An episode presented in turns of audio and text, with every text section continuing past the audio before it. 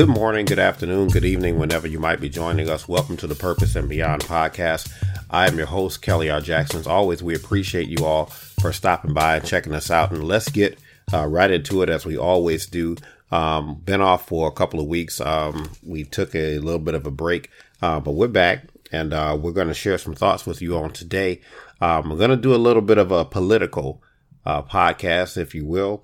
We talk about it's Purpose and Beyond podcast. We talk about inspiration, affirmation, and conversation. So this is going to be one of those conversation podcasts. I don't generally do a whole lot of political things, even though I have a lot of political thoughts.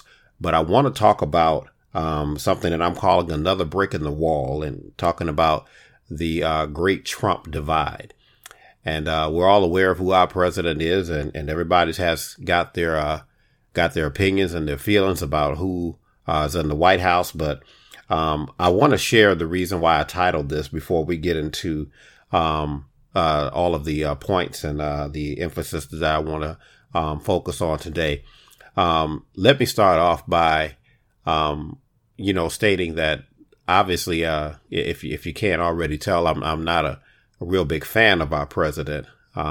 Let's just leave it at that. I want to make sure that I kind of maintain some sort of respect here. I'm not a big fan of him. I'm not a big fan of his policies. And to be very honest with you, I, like a lot of other people, I do believe that he's a racist, amongst other things.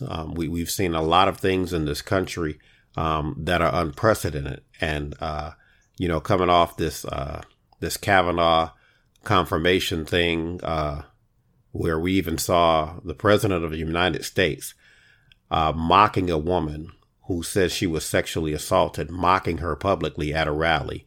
And, it seems like anytime that we don't think we can go any lower, we seem to find more depths to sink to.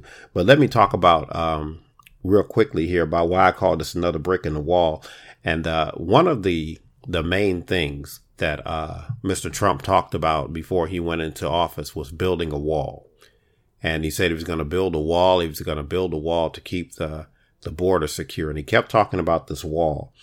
And something that I've noticed over the almost 2 years that he's been in office is, we haven't even seen construction of that physical wall, but something that I shared recently is I said, I think we missed the construction of the wall. Let me explain what I mean when I say that we missed the construction of the wall, because from where I'm sitting, I don't know if the plan was ever really to build a physical wall, but he's built a wall between people in this country. He's built a wall between them and us, the haves and the have-nots, the Caucasians and everybody else, and anybody else that you can think of, any other groups that are opposed to one another.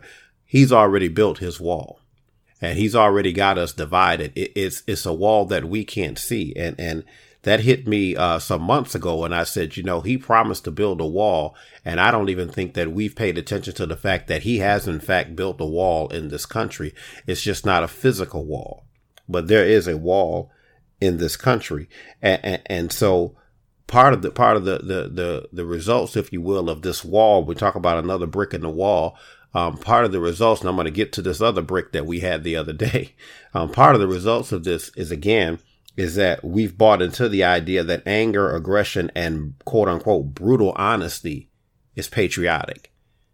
We've bought into this idea that if you're not angry, if you're not insulting, and you're not, quote unquote, brutally honest, if you have compassion, if you want to try to work it out and live together and so on and so forth, you're not patriotic. We're so patriotic these days that we can't stand peaceful protest. We're so patriotic that, people were not only upset that Colin Kaepernick was kneeling, they lost their minds when they found out that Nike had been paying him, that, that we blackballed him from the NFL, and somehow he's still able to earn a living. And we're disappointed at that. This United States of America that's supposed to be the land of the free and the home of the brave, and everybody's supposed to have a chance. This man is not playing football anymore, but his livelihood wasn't completely taken away from him. And some of us are disgusted by the fact that someone would dare hire him that we disagree with. And so we bought into this idea that anger, aggression, and this all of this, the nastiness, the mocking of people, the, you know, hey, Trump just tells it like it is, and he's a true American. We bought into the idea that that's patriotic, that to not really care about anybody else's position or how they feel. And I know some might be listening to this saying, hey, you know, Trump has the right too. You know, he has the right to say whatever he wants to say.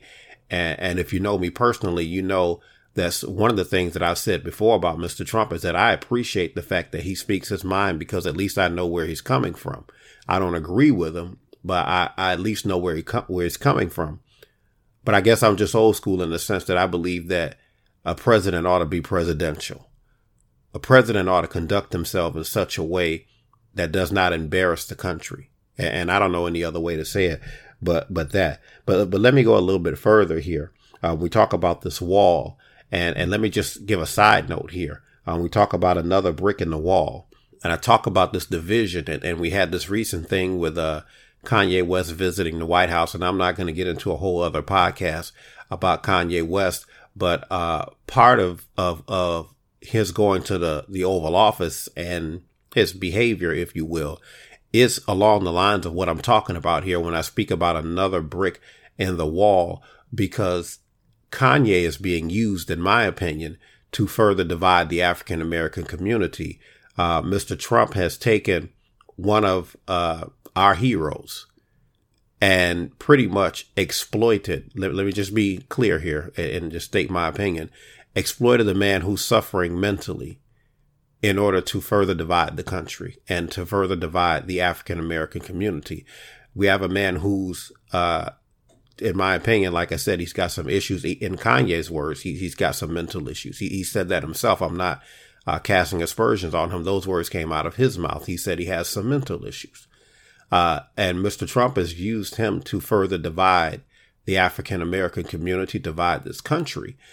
And that, in fact, is another brick in the wall as far as us being divided from one another, as far as us being on opposite sides, as far as us going online and arguing with one another through social media.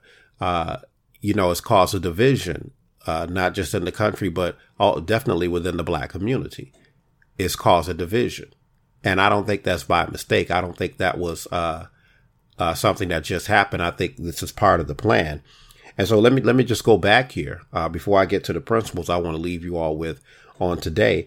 Note that I wrote down here that I want to make sure that I shared with you all is I wrote this down. The Obama presidency exposed a still present divide in this country, but the Trump presidency has celebrated that and exploited it.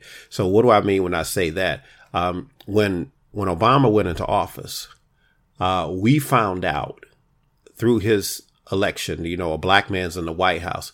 We found out that there were some people in this country. Some of you, and I know that I probably did as well, worked alongside some people that we never would have thought would have felt so strongly about a black man being in the White House. We worked along, you know, me being African American, worked alongside some Caucasians who had a problem with it. And you would have probably never known that they had this problem had this black man not gone into the White House. And so for some of us, it was shocking. Some friendships were ended, even before Trump went to the White House, because when Trump went to the White House, there were also some friendships ended, but some relationships were changed because there were some people that worked next to you that you had ate lunch with, that you had spent time with, that had a real problem with a black man being in the White House. And I'm not ashamed to say this. I'm not afraid to say this. I'm not by any stretch of the imagination. And I don't want anybody to twist what I'm saying. And anybody that knows me, you know me. All you got to do is ask me what I think. I'm not by any stretch of the imagination suggesting that Obama was perfect. God knows he was. No man is perfect. He was not a perfect president. But I will say this. If Obama had done some of the things that he did as a white man, there will be conversation about whether or not he was the greatest president we've ever had. And I just believe that in my heart. I believe that some credit was taken away from him because he was black. And when he went into the White House, there was a divide in this country that some of us didn't realize was still there. And it showed up particularly in his second term, it showed up when a black man went into the White House. But where that has shown a divide in the country, there was still hope. There was still hope that we could, okay, we see that we're not as far along, we're not as far away from racism as we thought we were. You know, we had congressmen calling them tar babies. There was all these kinds of racial overtones to things that were said about him. You know, we kind of came to realize, okay, we're not as far along as we thought we were. And so there was an opportunity to build bridges to say, okay, we're not as good as a country as we think we are. Okay, but let's take a look at where we are. Let's see if we can get better. Well, we follow that up with a Trump presidency who says, no, we're fine. We're fine. In fact, let's build a wall. Let's separate the people even further. Let's celebrate this division. Let's celebrate this, and let's exploit this division that seems to exist in this country.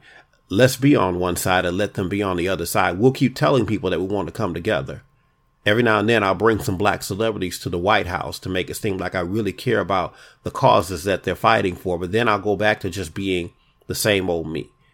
And he's exploited those divisions that we saw. See, with Obama's presidency, and we saw that we were still on opposite sides here, we had an opportunity. And it just seems to me that Mr. Trump has decided to destroy all of that and just put up a wall, because we're further apart than we were when Obama was in the White House. We're worse off as a people, never mind the economy and presidential things like that. Basically, just socially. You know, we're still seeing a lot of these instances where white people are calling the police on black people for just doing regular everyday things. You know, that shows you how divided that we are, that we can't be barbecuing. We can't be babysitting white children. We can't be selling water. We can't be going into our own apartment buildings without having the police called on us, without being harassed and all of these things. All of these issues that we have, I believe our president celebrates these things. And so therein is another brick in the wall. The Kanye thing, every time he mocks a sexual assault survivor, every time that he does something that destroys the diplomacy of this country, every time that he does something to embarrass this country, it's another brick in the wall. Because there's a faction of this country that celebrates him every time he does something to bring shame to us, to bring division to us. And so we're becoming further and further divided. We're becoming worse and worse off. Politicians are selling out their careers just to be aligned with him. They'll be forever tainted because they align themselves with the policies of someone that I quite honestly think is a madman. And so again, let me give you a few principles, because I know this seems kind of dire right now. Let me give you a few principles before we get out of here. We talk about this brick in the wall and how do we deal with this? How do we get past this? How do we overcome this? Let me just share a few things that I wrote down here. We must remain compassionate while being confrontational about the evil that's portrayed in this country. And so I don't want you all to miss in all of the things that I've said about Mr. Trump. I don't want you all to miss this. Reminded that I'm a minister. And one of the things that I'll often say if I'm teaching a Bible class and Trump comes up, as I said, as Christians, first of all, we need to be compassionate towards Mr. Trump. And what do I mean when I say that? I believe I want God to change him before I want God to change his address. So I'm not so hell bent on let's get Trump out of office as much as I am saying I want God to change him. Because if God changes his attitude, his ways, his demeanors, there's no reason to run him out of the office. And I think we get caught up, particularly as Christians. We want to just, let's move him out of the White House. And let me just say this. Let me be clear here. I do think he needs to be moved out of the White House, but not before I want God to change him. I think we have to be careful when it comes down to that, because we lose our compassion and we turn into of people that are about bloodlust, that we want just things to happen to him. If we move Trump out of the White House and he has not changed, we're literally saying, I don't care that you're the way you are as long as it doesn't affect me. And again, as a man of as a preacher of the gospel, as a man of God, I want him to be better before I want him to be thrown out. Because if you throw him out, you throw him out into society. If he's still the same, he'll still harm someone else with his ways, his views, and his attitudes. So I just think we need to be compassionate while we are confrontational. Let's deal with that confrontation thing. We do have to confront the evil that we see, though. We do have to speak on it. And there's a lot of, before I get into my next point, there's a lot of us in the evangelical community, some of the preached brethren that feel like they can just go to Trump and just talk to him and he's just going to do whatever they tell him to do. Not unless you confront it. The devil always has to be confronted about what he's doing. You can be compassionate, but you also must confront the wrong that you see. If you're not confronting the evil that you see, then you're not doing anybody any good. Then it turns into a photo op, which leads me to my next point. You don't always have to be near the leper in order to prove that you're Christ-like. And I say this quite often because a lot of times we deal with toxic people because we're trying to prove that we're Christ-like. You know, in the ministry, we deal with toxic people, but you've got to be careful how you handle toxic people, lest you wind up becoming toxic yourself. So the church can't compromise our stance for photo ops. We can't compromise who we are. You know, some prayers should be offered from a distance. There's some people that you just can't get close to. And I'm sorry, if preachers are going to go to sit with Trump, they ought to be there to confront Trump about the things that he's done. Don't confront him from a distance and then get in his presence and pretend it's all good because the cameras are there. If you're going to confront him from a distance, you got to confront him to his face. If you can't confront him to his face, then there's no point in you having a seat at the table. So there's a lot of conversation. Let me just shift here very quickly. There's a lot of conversation about us having a seat at the table, but a seat at the table is worthless if you're not challenging the person across the table. If you're just going to sit there and we're going to, laugh and joke like Kanye did and slap hands and muck it up for the camera, then your seat at the table is worthless. If you're going to sit there at the seat at the table like Jim Brown and just nod in agreement with everything you hear and you're not challenging him and challenging him publicly, then what good is your seat at the table? And I just firmly believe that if there was anybody that was going to challenge Mr. Trump, they wouldn't have been sitting at the table. So what is the seat at the table worth? You know, I have a saying. I said, some people, when you get to the table, some people were asked to sit down and some people were told to sit down. And there's a difference between being asked and being told. And I think we're in a situation where people are being told. So again, the church can't compromise our stance for photo ops. Some prayers need to be offered from a distance. Let me just give you this last principle that I'm going to be out of your way today. We cannot be overcome with evil. The Bible tells us in the book of Romans that we cannot allow evil to overtake us.